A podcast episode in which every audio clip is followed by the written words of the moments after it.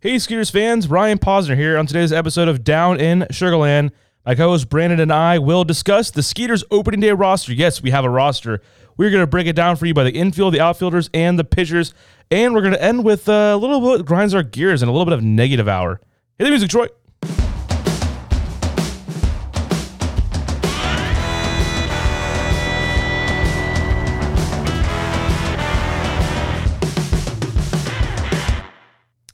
Right, we've got a special episode in store for you guys. We have finally gotten the roster, our preliminary roster announced last week for the Skeeters opening day, which is May 6th at 7:35 p.m. Central Time in Albuquerque against the Rockies AAA affiliate. And Brandon, we thought this episode we just uh, kind of go through the roster position by position group and get a breakdown of who we got. And we're going to start with the infielders, which this is a pretty veteran group, I shall say. And the infielders listed on our roster as opening day guys are Alex De Goti, CJ Hinojosa, Miguel Angel Sierra, and Abraham Toro. And those are two guys out of that four that have major league experience. The other two have played either in double A or higher. So it's a pretty, pretty veteran group there and uh, a lot of talent on the board.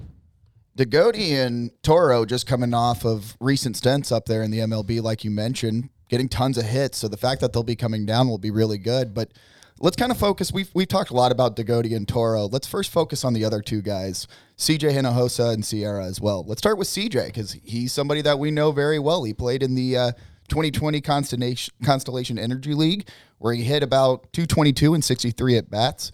He's a kid that's actually from Houston. He went to Klein Collins up there in spring. He was actually drafted by the Astros in 2012, but he declined to go to UT, and then was finally a uh, t- in 2015 was the 11th round pick by the Giants. So far in his MLB career, he's a 274 hitter, 29 home runs, 180 RBIs. He was an All Star in 2016 and 17, and actually in 2019 he had his highest batting average at 280. He's a guy that can play, you know, second base, shortstop. He's a, known to be a defensive trap. I mean, like nothing gets by that guy hits a ton of singles, but he doesn't strike out as much. So expect to see him hit towards either the top of the lineup or be that second leadoff guy in the nine holes where I I I'd probably slot him. Yeah, it's crazy that he's he's on this roster. I got to know CJ a bit uh, last summer during the, the Constellation League, like you mentioned, Brandon, and a great dude. And uh, as you also touched on it too, you know, he got drafted by the Astros out of high school. He was a very prolific um, high school prospect coming out of uh, Klein Collins, and he went to Texas and had a great career there. Ended up getting picked by the Giants. Uh, once traded for the veteran backstop Erik Kratz once upon a time. That's how he ended up with the Brewers for one year. Um, and you, you touch on the defense, and you're going to see that as a theme really with these players. Um, I misspoke. Miguel Angel Sierra is actually the one guy who hadn't played at least a double A, but all these guys have defensive versatility uh, up and down the board. Even a guy like Abraham Toro, who I mean, I, I don't know, maybe he'll play some outfield. We, we don't know. Um, and one infielder we actually forgot to mention because he just got down here too is Taylor Jones, and that's a guy you're probably going to see him play a lot of first base. Um, He's six seven, so yeah. Jones is going to be uh, testing out that new right field fence that's been moved in, and he's going to hit some moon shots in that role. Yeah, and he's already been going up and down a bit this year. I think that's going to stay. Uh, as five dollars for coughing in the microphone. I, I was waiting for it. Yeah, that was bad. Uh, but he's he's one of the few guys on this roster that's on the forty man roster. So he's when you talk about a guy that when they lose maybe lose a player, he could be uh, sent up there as well, and just a big big defensive target. You touch on the power, he's got that as well. Um, and then yeah, Miguel Angel Sierra, you know, he's he's the young the young guy, the young uh, the young puck of this group. I mean, he he peaked at uh, Fayetteville in the Carolina League High A um, in 2019, and a guy that's flashed some power. Um, played predominantly shortstop, and you know, you wonder if you know if Jeremy Pena had his health this year, if maybe that's kind of the spot he might have had. But uh, very interested to see him. He's he's really the the young guy of this group. You got De Goti, Toro, guys who've been in the majors, been around for a while. Then you got uh, Miguel Angel Sierra. What do you what do you got on him, Brandon? Uh, he's 23 year old from Venezuela. You mentioned that power. I mean, he's a career 220 hitter, 42 home runs, 151 RBIs, and he actually had his best season in 2018 with Quad City, where he hit 230, 11 home runs, 48 RBIs. And uh, he was an all star in 2016 by Baseball America rookie all star team, where, uh, I mean, in 2016, he hit 224 with 11 homers and 24 RBIs. So you can see kind of a consistent theme there with him. Good power, and especially being 23 years old, I think with more time and as he adapts that bat, you're going to see those home runs really go up. I'm very excited to see how that power will translate on the road when he's in that elevation. Oh, yeah. And they're going to start there at Albuquerque. And that, talk about elevation, that might be one of the most hitter friendly parks in the league. And then you go to Salt Lake and you got Las Vegas and, and the like there. And then, you know, as we move down here through the list and you go to a guy that Astros fans really don't need a lot of introduction to, that's Abraham Toro. I mean, he really grew to fame in 19 when he had the home run and a couple defensive plays that aided a Justin Verlander no hitter. And then he's another guy, you know, Brandon, who's played in the majors this year, six games. Last year in the shortened season of 60 games, he played in 33 games. So he's been a guy that's no stranger to big league time. Um, a switch hitter, plays mostly third base. Um, very uh, just a versatile human being in general. Born in Canada, speak French as as well as English, um, and he can speak Spanish. So he's he's got a lot going on From. His brother actually played in the Canadian American League, so our former Indy associations kind of tie in there. But uh, really, when I look at this roster, other than maybe Taylor Jones, he's a guy that I think Astros fans are like, okay, yeah, I I'm well aware, and maybe De Goti falls in that in that uh, realm too. But as far as major league experience, he has he owns the most service time of any player in innings and games depending on how Toro starts, he could be somebody if he gets off to a really hot start that may not make it to the home stretch here when we when we pick up a Constellation in May 20th because he might be on the Astros roster. Depending, I mean, he he's got that kind of bat, that kind of versatility. Like you said, being a switch hitter, he, he really is a predominant at this point, almost more third baseman, but he can still play around the diamond as well. Very versatile. But let's talk about now the next thing that I found very interesting. We're carrying four catchers who are the four catchers that are we, we have on squad right now? Yeah, so, so and this defensive versatility is kind of one of those things that's really just an overline feature of the Astros organization. That's something you see now as a, a, a predominant thing. And two guys, Colton Shaver and Michael Papierski, um, both have experience playing corner infield spots. So um, they're listed as catchers on the roster, um, but the, you might see them play in more than one spot there. I mean, Garrett Stubbs is the guy when you look at uh, of all the catchers, and also there's Lorenzo Quintana was the last one that rounds out that group. Um, Stubbs, I would I would presume gets the majority of the starts. Um, he's a guy again on the 40 man roster. He's already been up to the big leagues this year. Got some defensive playing time in the ALCS last year. He's, he's a veteran catcher. His brother CJ is actually on the uh, Double A Corpus Christi Hooks, um, and I, I, would presume that he's going to get a majority of the starts, unless of course he goes back up to the major league level. And then you got Lorenzo Quintana. is an interesting story. He's actually the oldest guy on the team at 32 years old, um, from Cuba. Um, great offensive numbers throughout his career, um, and a guy that you know is kind of an outlier. You know, I think his career in the, the minor leagues is young, even though he's 32 years old. Yeah, I mean, he's only played two seasons in the minors, like you mentioned. 278 hitter, 28 home runs, 98 RBIs overall. But his best season was in 2019, actually. He played 43 games at, for Corpus Christi, where he hit 321 with 11 home runs, three, 37 RBIs. He played 31 games in Round Rock, so he moved up to AAA, where he hit 264, six home runs, and 19 RBIs. But you mentioned it the reason why that we haven't had much that uh, tape on him, and the only reason is those two seasons, is he actually played seven seasons in Cuba where he was a dominant hitter. He averaged three ten. I mean, in, in over seven seasons, he's somebody that can uh, really handle the bat. Even though 32 years old, you think like, yikes, that's a really old minor leaguer, but he's going to bring such a veteran presence to the team that it's it's more of like having another coach on the staff. Yeah, yeah. I mean, that's the the two guys, Quintana and, and Stubbs. I mean, those are those are two, one obviously with major league experience, and Quintana just with the age and. Um, I mean, think about think how many pitchers he's probably caught in his career at age yeah. 32. And Papierski, uh, a guy that he's a switch hitter, could probably mostly catcher. Shaver is really the one that you might see him. He's you could you can make an argument that he could be listed as an infielder. Um, you really think Papierski is going to be the catcher? I mean, he's 6'3", 224. 6'3 is a really big catcher. He's like, only I, he's only played he's only played two games outside of catcher in his career. Um, he, he went to LSU, so yeah. you know they they growing big down there in Louisiana, even though he's from Illinois. Um, but uh, I I don't think it's a bad idea to have a couple extra catchers on your roster. You you just never know. I just never have heard a catcher six three.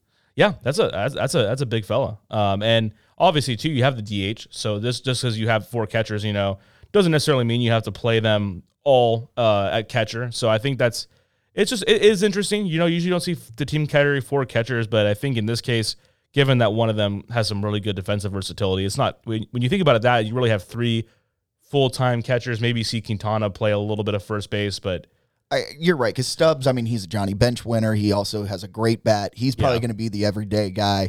Papierski, I, I wouldn't be surprised to start to see him play a little bit of the field too.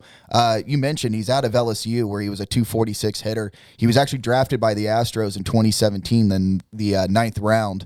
Uh, his MLB career, he's played three years in the minors, all in single A, where he's a 210 hitter with 17 home runs and 83 RBIs. His best season was in 2019 in Fayetteville, where he hit 233, seven home runs, and 38 RBIs. Uh, he's somebody that, reading through all the scouting reports, he's going to really make pitchers work deep into their counts. So, very patient hitter. My, it, tends to be a high strikeout guy, but also draws a ton of walks. So really good eye at the plate. I think Papierski is going to be somebody that if he can start to grow into that size and have the bat go in there, I mean 6'3", 224 one more time, you know, once he starts putting, we're going to have a big team between him and Taylor Jones. like if Yeah. bench is clear, I've got money on our guys for sure. Yeah, that's right. And I mean, I think that speaks to Papierski. You know, we don't know what as, what the inside is like, but I, I'd imagine his relationship with the pitchers is probably has a lot to do with him being up here in AAA rather than maybe starting a lower level to help some of that catching depth out. Um, overall, I think the catching group is is quite strong, um, Yeah. especially just when you have it headed by Garrett Stubbs, who I mean. As far as a AAA depth catcher goes, I mean, you can probably go through all 30 rosters. There's not many teams who have a guy like Garrett Stubbs who you could trust, as they did last year, to catch an inning in the American League Championship Series in a pinch. But he's also you have him in AAA as depth. The Astros catching core in general with Maldonado and Castro and then Stubbs one two three is very very strong. Well, another guy I don't want to kind of overlook, Colton Shaver. I mean, 25 years old out of uh, uh, BYU. He was drafted by the Astros in 2017 in the 39th round. He's been three seasons in the minors, 232 hitter, 47 home runs, 160 RBIs. Yeah, I mean, that's the big thing. I mean, just can really drive in runs. His best season was in 2019, where he hit 248, 21 home runs, 72 RBIs. I mean, he played 58 games in Fayetteville, uh, where he was a midseason All Star, and then he played 55 games for Corpus, which he was a 223 hitter, 15 home runs, and 39 RBIs. So look for us to uh, really be able to drive the ball out of there because Colton Shaver, he can swing the stick as well. Yeah, and really the versatile defensive uh, possibilities with him are very very enticing and exciting as well. Well, there is the catchers and infielders will open the season with. I can guarantee you that's going to change quite a bit this year, but it's fun to finally have some names on paper and we can go through it and talk about who we got. And up next, we're going to talk about another position group, and that is the outfielders. And we'll be right back here on Down in Sugarland. Hey Skeeters fans, every Houstonian knows that Cherry King Backyard Store is the first and only stop for when you upgrade your backyard. With the largest selection of outdoor furniture anywhere, you're sure to find the right look for your new backyard oasis. The finest quality merchandise at the lowest possible price every day. That's the Cherry King difference. Cherry King Backyard Store is proud to be the official outdoor furniture retailer of the Sugarland Skeeters. Visit one of the eight greater showrooms today. We're gonna sound a little redundant here, Brandon. And We just talked about the catchers and the infielders and how I was really in love with this this group. And there's not a position group I'm not in love with. The outfielders here too for the Skeeters and the prelim roster are really exciting.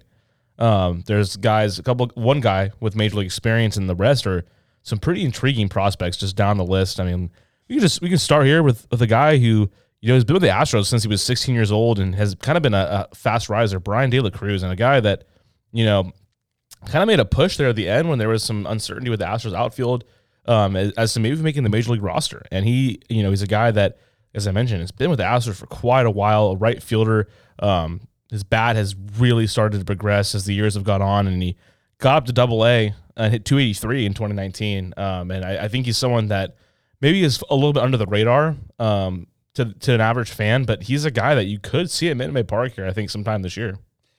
Yeah, Bryan, he's 24 years old from the Dominican Republic. Uh, six years in his ma- minor league career. Uh, the highest level he reached is double A. He actually started out as a shortstop uh, when he signed with the Astros in 2013.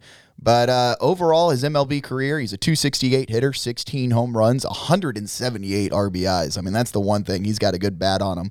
His best season was 2018, where he hit 289, only two home runs, but 62 RBIs. So you can see that was a, a huge jump that he made. But uh, he was a midseason All Star for Quad uh, Quad City. Uh, his 2019 was off to a better start, but he was uh, sidelined due to his hand being sliced in a steal attempt. And so he had to spend significant time on that. I mean, just that alone just makes you cringe thinking about it. But he's actually working on adding muscle. Uh, the Astros wanted Cruz to put on 10 to 20 pounds of good muscle. Can you imagine that? Like, usually you get told to, like, hey, lose 20 pounds, but like adding 20 pounds of good muscle, uh, solid power, great speed. And, and you mentioned it. Most likely he's going to be slotted in there right field, and he, he's going to be really exciting in that lineup. Yeah, he doesn't show up on a lot of, of those top 30 prospect lists. Um, And but I think it's if you I gave the Astros a chance to make their own top thirty prospect list, I'd be surprised if he didn't if he didn't fall into there. Um, another guy who maybe doesn't get talked about a lot is uh, Jake Meyers. Uh, spent his college days in Nebraska, and on Baseball America, he does he is rated as having the best outfield defense among the Astros' entire their entire minor league system. Um, another guy who's peaked at Double A, so this will be his first time playing at the Triple A level, but you know, really a defensive first center fielder. Um, you know, that's a, that, that's a spot where the Astros obviously they lost a big piece in, in George Springer last year. So, you know, the guy who comes out and kind of announces his presence with authority, maybe he's a quick riser. Um, play with Darren Erstad out there in Omaha. So, um, but yeah, I'm excited to see him um, roam the roam the the green grass out here at Constellation Field in center field. Jake Meyers is really interesting. 24 years old. He's actually from Omaha. You mentioned it. He went to Nebraska, where at Nebraska, he was actually one of the best two way players. He was a pitcher and an outfielder. He was a 2017 Olerud finalist, and that goes to the two the best two way players. There's only five people who get nominated for the award. And while he was at Nebraska, he was a career 307 hitter. But then on the pitching side, he was 17 and 4 with a 2.61 ERA. And not only is he an incredible baseball player, he's also an incredible brain. I mean, he was a part of the academic All Big Ten team in 2016 and 17. So he's somebody that is a really solid player. It's interesting that he's primarily only focusing on the outfield side of him now. And it's working out. I mean, considering in the three years that he's played, he's a 256 hitter with 20 home runs, 104 RBIs. His best season was actually in 2018, where uh, he was in high A and with Quad City, he had 302, five home runs, 22 RBIs. So I'm excited for Jake. I think, uh, I, I hope maybe we can get him back into the pitching slot too. So, you know, he can be our Ohtani kind of a deal because he can deal as well. But good speed. Jake is going to be really fun to watch out there in outfield as well. Yeah, that, I mean, hey, those the two way guys are definitely becoming more of a thing. And uh, I mean, you look at the, at Fayetteville in 2019, and he slashed 258, 336, 428 had a little bit of power, eight home runs, and then he hit one while he was in Corpus. So he spent a bulk of his season there at Fayetteville um, and had really good numbers on the offensive side as well. And uh, moving down now here the list, uh, uh, one of the guys that has been, you know, one of the more intriguing prospects in all of baseball um, over the last couple years, that's Jose Siri, who signed a minor league deal with the Astros this offseason. I mean, this guy has tools galore. He's got the speed, the power, the defense. I mean, uh, someone that if you were a Reds fan and happen to be listening to this, you've heard Jose Siri's name for a long time. He's the guy you're waiting to come out um, and and just break out for the Reds. He never ended up having that chance signing with the Astros. Not on the 40 man roster, but you know I, I don't think it's too far fetched to think that I mean they signed him for a reason there on a minor league invite and then gave him a chance to come to AAA. And, and Jose Siri, I think, is someone that you know if you go by straight tools, he is one of the best outfielders in the system. Yeah, he's got the entire works. I mean, you, you mentioned it: tools, tools, tools. We, we've we've talked about him several times on the podcast as well. He's going to be. I, I think he if he develops, he'll be the guy that is one of the most popular jerseys that's selling, you know, in the team store for sure. Just because he's going to be so exciting to watch. Jose is not only going to be tracking down balls in between gaps, but getting on base, whether he's knocking them out of the park, he's getting on base, stealing bases. He's just the overall fun part of baseball that I feel like is missing out right now. Uh, and then the final guy that we have, and a little bit of pop uh, that he came up and got his first uh, major league hit, Ronnie Dawson. Yeah, I think Ronnie Dawson's going to be quickly become a very big fan favorite in Sugar Land. I think he's already been a. I mean, anyone that's been to Corpus or Round Rock, I mean, they he's he's been a fan favorite in the system. You know, the former the Ohio State Buckeye, and man, it was so great seeing him get that hit. And you just like they did a slow mo video of him after he got by first base, and like the slow mo video, you almost realize like in real time like how much of a relief that was. A guy who, I mean, a very very prolific college player has really put up good numbers all through the minors and finally got his chance and. It came at a very unfortuitous time for the Astros, but that's that's one of those things where it's like a silver lining amidst all of that. You got guys like Alex De Goti and Ronnie Dawson, guys who have, you know, busted their butts throughout the minor leagues to get their chance. And when they got up there, they finally got their hit. And uh, Ronnie Dawson, man, power and speed. And I think as a left-handed hitter, he's going to really benefit from that wall in right field being pulled in a little bit. So there's only three spots that you can actually put an outfielder: Dawson, De La Cruz, Meyers, and then Jose Siri. Who's starting? Uh, I think it depends. It's gonna. I could see it being a platoon kind of thing because you have, you know, one lefty and three righties. Um, I guess it could be if you got a lefty on the mound, you can see the three righties go out there. I think one of the nice things that uh, most of these guys could pretty much play all three spots. Um, especially Siri and Meyers are in center field. Um, I think Ronnie Dawson and and De La Cruz maybe profile more as corner guys. Um, but you know, I it, and Ronnie Dawson can certainly play center field. I'm sure as Bryan De La Cruz as well. So it's tough to to say you know who might get those starts. I, I mean, I think. I think out of all those four guys, I think Ronnie Dawson's a guy. As long as there's a righty on the mound opening day, you can pretty much pen him in there. Um, as for the other three, I think it'll be a platoon. Um, I think that's the beauty of the minor leagues is it's not necessarily always uh, win loss oriented. It's, it's a lot of development too. Of course, those guys want to go out there and get a W, but um, you know if, if they hey if Bryan De La Cruz is getting hot and the big clubs like hey we want to see more De La Cruz, you're going to see a lot of Bryan De La Cruz. You know, and I think that's kind of a, a different difference from the Skeeters we've seen in the past as an independent ball level where it's just wins and losses. You kind of went very safe there. You uh, I did. You, you gave the answer without being bold and deciding who you were putting in right field, center field, and left field. I'll do it for you. How about that, Ryan? I see De La Cruz probably being the starting right fielder. I'm going to go with Siri in center and then Dawson in left. That's that's going to be my opening day prediction. I think Meyers comes on either later in the uh, it- like the seventh inning, etc., depending on the situation. But I, I think with those three guys. I mean, heck, any one of them, man. I mean, th- Yeah. that, that's the thing with our outfield. There's no wrong answer there. It- yeah, this is a situation, and you're so right. You can put them anywhere, and you feel good about it. Not only with them being able to track things down in the gap, but all four of those guys, solid arms too. Like you're not Yeah. going to run on them. Yeah, it's a very strong outfield, and you know, I mean, I, I think the minor leagues also lends itself to giving guys some chances out there. I mean, maybe you do see Taylor Jones get a game in the outfield, maybe, and this is just speculation. Maybe Abraham Toro gets a game out there. I mean, I think that's something that is worth noting. Um, but I, I think I think you're you're uh, you're on the right track there, though, Brandon. I think you're on the right track there as far as our opening day outfield, and um, I'm excited to see those players again. May 6th, opening day, May 20th here at Constellation Field, and next up on Down in Sugarland, we'll break down the pitchers on this roster, and there's plenty to go over there. Make sure to stick around.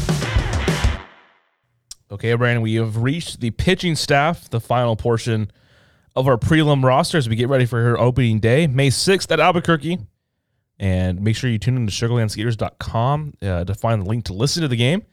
And the pitching staff, Brandon, I'm just going to read off the names and we'll kind of just break it down. Um, certain guys we want to highlight. So, alphabetically, Ronel Blanco, Brett Conine, Shawn Dubin, Riley Ferrell, Ralph Garza Jr., Austin Hansen, Ryan Hartman, Tyler Ivey, Seth Martinez, Colin McKee, Nivaldo Rodriguez, Kit Scheetz, Jojanse Torres, and Hector Velasquez. Brandon, where do you want to start here?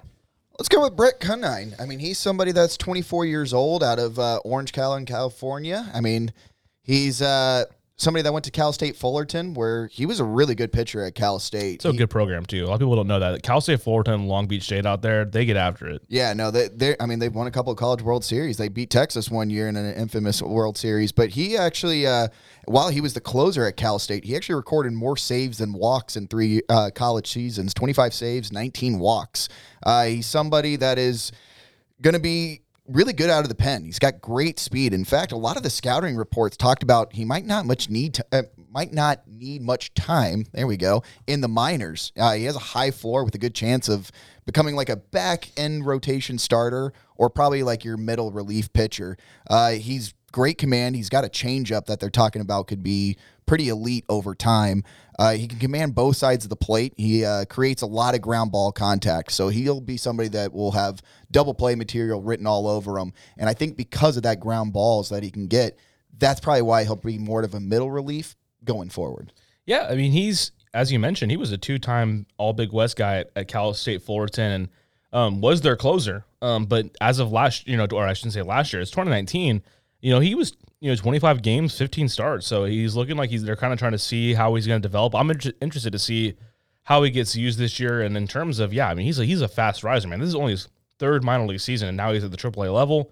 Um, I think that goes to show you, you know, the program he played for. Um, he's 24 years old. You know, he's had the college experience. I mean, he could be in the rotation. He could be in the bullpen this year. I think it doesn't hurt to maybe stretch him out and see what it looks like as a starter at the minor league level. But um, one of those guys where he's he's he's, he's a, a pretty high ranked prospect. You know, Baseball America has them inside their top 10. Um, MLB.com has them inside the top 20. So um, certainly someone who I think Astros fans are going to want to keep an eye on here going down the road. Who's next, Brandon? What we got? Shawn Dubin. 25 years old out of New York. Uh, he was actually drafted by the Astros in 2018 uh, in the 13th round.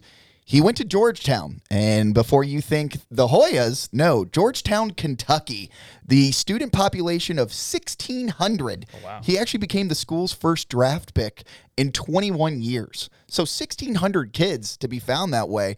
Really good player as well. Uh, in his two years in the minor leagues, he's a 9 and 6 uh, win loss record, 3.79 ERA, 182 strikeouts, three saves.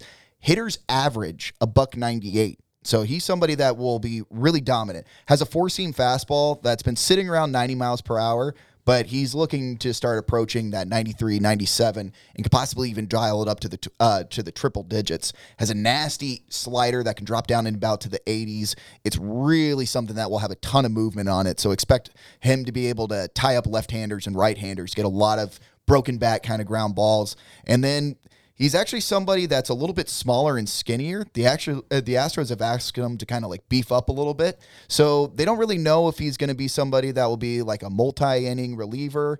But either way, he's got the stuff that can really be up there in the next level. Yeah, he's he's a guy too. You know, ranked inside the top thirty from Baseball America and MLB.com. Um, was mostly a starter in 2019, and I, I just find it interesting. You know, you lost that year. So you see that he pitched at you know Fayetteville, the high A team. Um, now they're the low A team. For those that are concerned with that matter, Asheville is now the high A team. But uh, as I get back on track here, that they I think they just trust a veteran guy like you know Shawn Dubin to go out there and he's able to. He lost that year of of development, but you know they presumed that he would have been in Double A at worst last year maybe have risen to AAA. So no, you mentioned the fact that he was pitching, like doing some starting, and the reason is he added 25 pounds because again, the Astros were talking about how he was skinnier, so they wanted that more weight because for those starters, you really kind of need that excess body weight to go longer in innings. And you're right. In 2019, he was he was amazing for Fayetteville. In 22 games, uh, he had a 6-5 uh, 6 and 5 win loss, 3.92 ERA, 132 strikeouts. So you can see not only did he add that weight, but the K's are coming with it. And I want to I'm going to bring up a guy now that I'm I'm kind of intrigued by, and that's the righty Austin Hansen, uh, Oklahoma Boomer Sooner guy. Um, he he also uh, peaked at uh, Fayetteville last year, but a guy that he is a fireballer. He is going to light up the radar gun here at Constellation Field. Um, there's a guy that we'll get to in a little bit who actually might throw a little bit harder. Um, but very interested to see uh, Austin Hansen. I think you know he's going to get a crack to start as well as relieve this year. Um, and you know, it, I think you have, you have to look at the guys that they they chose. Uh, the Astros chose to kind of bypass that you know Corpus Christi time and send him straight up to Sugarland. And I think Austin Hansen has he has big league stuff, man. Like he's got a big league fastball, um, and that'll that'll play. Um, and also, he, like I said, he's got the time at Tech or Oklahoma rather um, that you know maybe the, the, being in a program like that, they trust that he's he's going to be a little bit farther in his development than some of the younger guys. Yeah, he's only 24 years old out of Lenexa, Kansas. Uh, he, has two years in his, under his belt in his minor league career 9 6 win loss, 2.02 ERA, 183 strikeouts. Hitters only average a buck 52 against him. And actually in 2019, his last full season, in 94 innings pitched, he was 9 and 6 with a 2.11 ERA, 128 strikeouts. He he pitched for he was a midseason all-star in 2018 and 2019 and you mentioned it that strong fastball it's averaging in there any between 93 96 good slider in the low 80s. So the fact that he can dial it down almost 16 miles per hour with a ball that's going to have good movement. Luck. Yeah, exactly. And then not only that, he has a curveball that goes up to the high 70s. So he is going to have an extreme fastball that he can pop on the outside as well, and then hit you with a slide piece that's going to drop 16 miles per hour and then start moving all over the place, and then a possible curve that's going to be in the 70s. It's insane. He's he's projected to be a middle reliever. Uh, the only thing though that he's doing is he's working on uh, lowering his walk rate. In high A, he averaged 5.5 not uh, 5.5 walks per nine innings. But again, he's got that stuff that could really be elite and be somebody that we're really going to rely on in those late innings, especially when we got to get out of a jam. It'll be an unfair situation to call on him and say, hey, bail us out. But he's got the nastiest stuff. Yeah, he, he definitely has some of that plus plus stuff out of the bullpen. And uh, next up is a guy that I think is going to play a pretty much the most integral role in the Skeeters rotation as long as he's with the Skeeters, and that's Tyler Ivey. Um, presume presumably, you know, maybe your opening day starter, um, not confirmed again. Just this kind of just throwing that around. Um, a guy who kind of works off deception, six four. Um, he's, he's you know he's kind of wiry, one ninety five, and um, he's got like kind of like a like Alex Wood for those that are maybe thinking like he's got a very like Clayton Kershaw. Although it's from the right side, both those guys are lefties, but you get the idea. He works off a lot of deception. He is, if you go by MLB.com, a, our highest ranked prospect, number nine overall on MLB Pipeline. Um, Shawn Dubin's the next one there at eleven, but. Um, I think Tyler Ivey, as far as the pitching staff goes, and you know, being that he's on the 40 man roster, if you're a fan, you know, this is a guy where you're really checking in on the box score the days he, the days he pitches, how many innings did he go? Um, what are the walks and strikeouts looking like? Um, and, and all that kind of good stuff. Um, very excited to see him pitch. I we, we projected him as the opening day starter, just basing it off what they were doing with the uh, the games that they played down in Round Rock, and he pitched two, twice out there and dominated both starts. I mean, he was going five, six innings, scoreless innings as well. I think he gets the bump on opening day when when we pick up on May sixth. I hope he's still with us and doesn't get moved up simply just because he might win 20 games if he stays with us all season. He is so dominant. I, I, really look forward to him. We've got a lot of guys on this roster that, that they're people that can be anywhere from like middle relief, long relief to even starters. So sure. just as versatile as those infielder outfielders were, same thing with our staff. Okay, and going down the list, you know, you got Seth Martinez, uh, AAA guy from the Oakland A's that we picked up during the offseason. Um, going back up the list, uh, Ralph Garza Jr., another veteran guy. Brandy, got anything on him? Yeah, kind of the old man on the staff at 27 years old uh, from Edinburg, Texas. He went to high school in New Braunfels. Uh, Ryan, I'm going to put you on the spot. Do you know the New Braunfels mascot? I actually do because yes. I have family out there. They're the Cougars, right? No, they're the Unicorns. Oh no, I okay. There, there's a couple high schools out Way there. different. There's like the Canyon High School, which Lance Berkman went to as well. Oh no, no. So, I'm thinking of. You're like New Braunfels, like high New school, Braunfels high school unicorns. Wow. So my favorite thing to ask whenever I hear somebody say like, "Oh, did you go to New Braunfels?" I always ask them, "Were you a unicorn?" And you'll get an immediate laugh. So if you meet them, that's going to be a way to break the wow. ice. Yeah, I mean, I I think though when you asked me that question, to think that like Cougars was like some epic mascot. I should have probably figured it was a little bit. Yeah, more. yeah, the fact that I pull it out. Yep, it was a cougar, just like yep. the other million mascots know, that also was, have cougars. Whoops. No, but anyway, Garza Jr. He came out of OU as well. Uh, 2015, he was a 26 round pick by the Astros. Five seasons in the minor leagues. Uh, he actually spent two seasons playing in Venezuela, uh, but he's a 25 wins, 12 loss record, 3.79 ERA, 333 strikeouts. Love that little nice numbers there. 14 saves. Uh, his best season was actually in 2019 with Round Rock, where he was 8 and 1, 404 ERA, but 80 strikeouts, 28 walks. He also had five saves and 11 save opportunities, and hitters were only averaging just above the Mendoza line at 202. Yeah, a couple of Sooners on the roster. They're cutting it up. And, uh, you know, as we kind of round it out here, I mean, obviously Kit Scheetz, a good veteran left handed arm. They've got there out of Virginia Tech guy who wasn't even drafted. A very interesting story as he's progressed to the minor leagues. Um, Hector Velazquez, former Boston Red Sox. He's, got, he's actually has some pretty extensive major league experience. Uh, Astros acquired him middle of last year via trade with the Orioles. So a lot of fans may not have caught that. Um, not on their 40 man, but a guy with, you know, as far as his pitching staff goes, you know, the most major league uh, service time.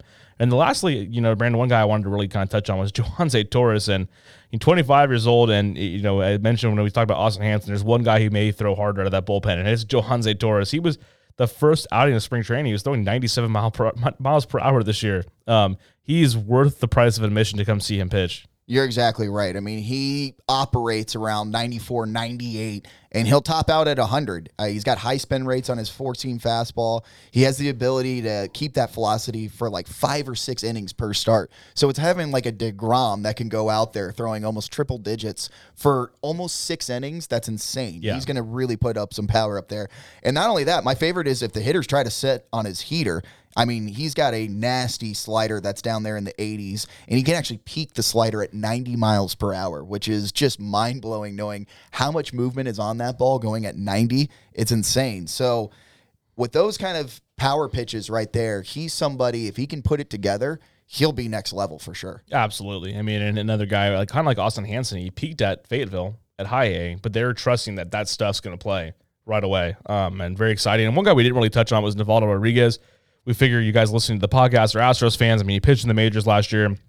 Um, you know, on the 40 man roster, and he's already pitched at the majors this season. So you guys, you guys have a good idea. We wanted to kind of focus on some guys that maybe you haven't heard of, and wanted a little more info on, on that. Well, me and Brandon just nerded out, and I, I had a good time doing it. Brandon, that was that was fun. Yeah, that was very baseball. Well, when we come back here, we are we've done a couple happy hours. We're gonna kind of flip the script here. We're gonna talk about some of our pet peeves with negative hour right here on Down in Sugarland.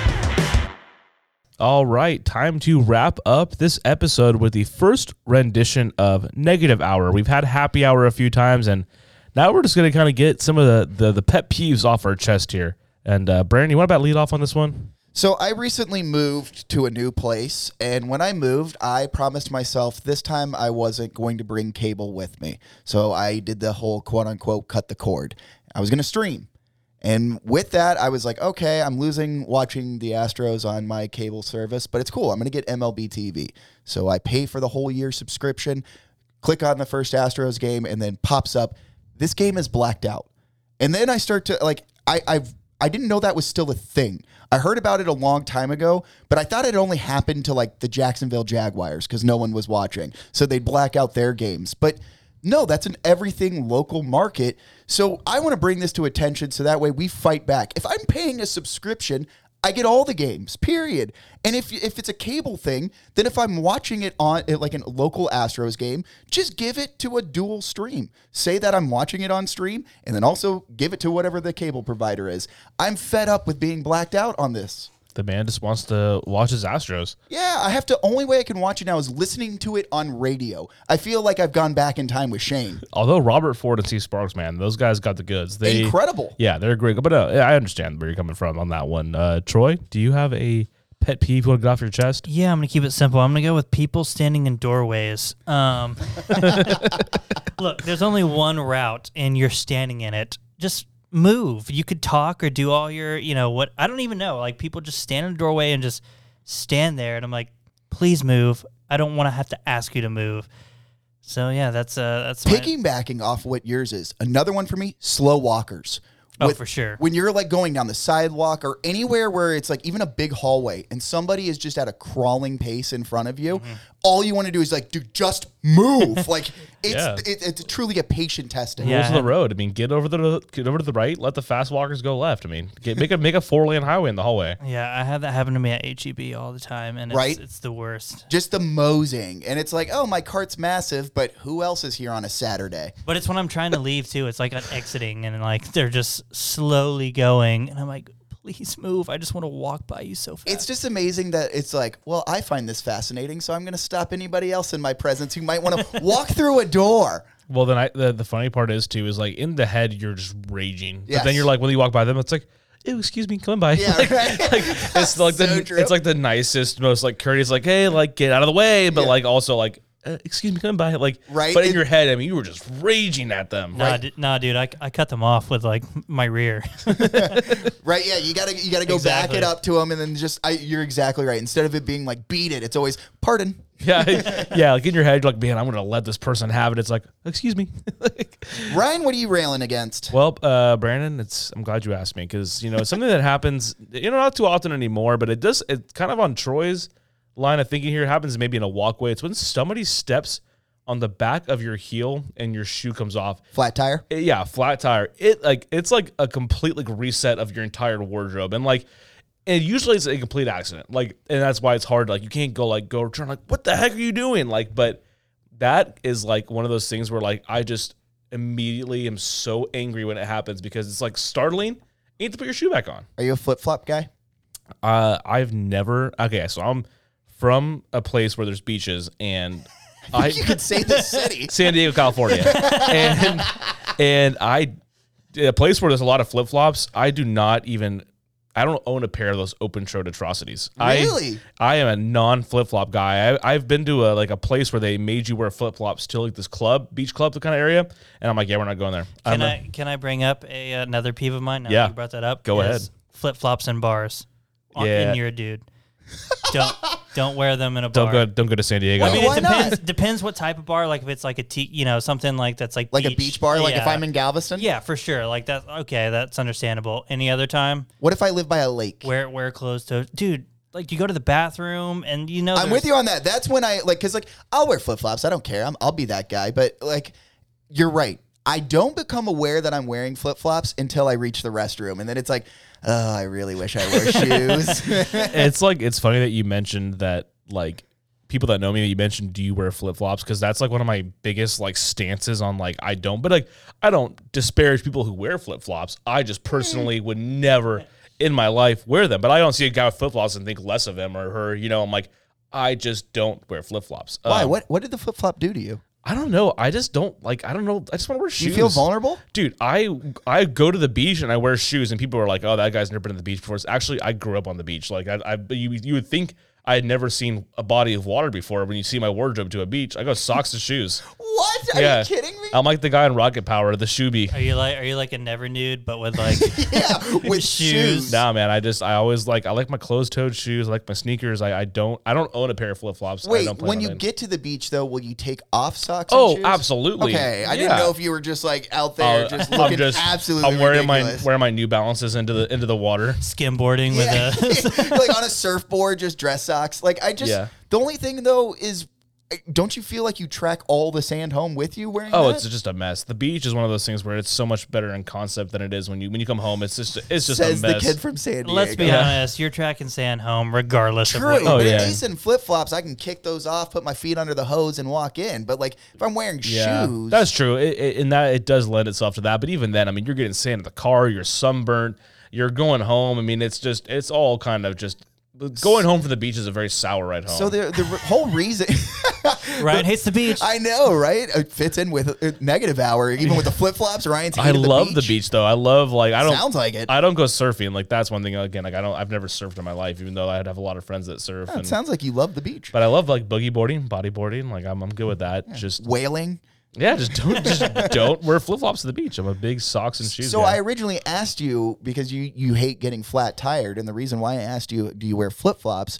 Because if you get flat tired with a shoe, easy repair. it comes right off. But if you get flat tired on a flip flop, you go flying or you rip the flip flop in half. So it's like literally Yeah. it's a blown out tire more than it is flat tire. Yeah, no, I mean that's I, I, I maybe that's why my hatred for flip flops. Maybe it's just born from that. Like I don't even know. Maybe that's like a like it's deep The inside me. doom is coming. Yeah, I don't. It's like an internal thing, but uh, no, I just when people step and it would like it would happen like in high school. You get like into a congested hallway and like, or sometimes you know your your buddy would do it on purpose. And you're like, dude, that's not funny. Like I'm not, I'm not, I didn't, I didn't find that practical joke funny. But it happens in public to a stranger. Like you can get mad at them. They didn't do it on purpose, but it Yeah, you just, can. Yeah, I mean, it's just it's like one of Give those them the things where it's stink like eye. they're Yeah. they're they're like, oh my god, I'm so sorry. I'm like, oh, Are you? it's okay, no biggie. But in my head, I'm like, Give that me was 50 bucks. I'm like, that was a biggie How sorry are you? yeah, yeah. So, well, all right. That's we, we got some stuff off our chest there. I think I think we were all we're all better for it here. Therapy hour. Yeah, right. All right, folks. Well, thank you for so much for listening to Down in Sugarland. Make sure to rate, subscribe, and review wherever you get your podcast. We'll talk to you next week.